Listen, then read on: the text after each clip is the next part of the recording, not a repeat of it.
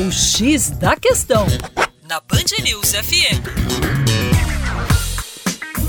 Olá, meu nome é João Marcelo, professor de Geografia do Terra Negra. Afinal de contas, o aquecimento global vem se agravando ou estamos desenvolvendo mecanismos para controlar esse fenômeno. De acordo com a Convenção para Mudanças Climáticas, realizada pela ONU em 1997, conhecida como Protocolo de Quioto, há necessidade de redução na emissão de gases estufa, em especial na emissão do CO2. Se estabelecem metas para redução deste gás estufa. É importante dizer que essas emissões estão relacionadas principalmente à queima de combustíveis fósseis. No entanto, o que se percebe no cenário mundial é um aumento dessas emissões. E esse aumento das emissões está relacionado ainda à dependência dos combustíveis fósseis na matriz energética mundial. O carvão mineral,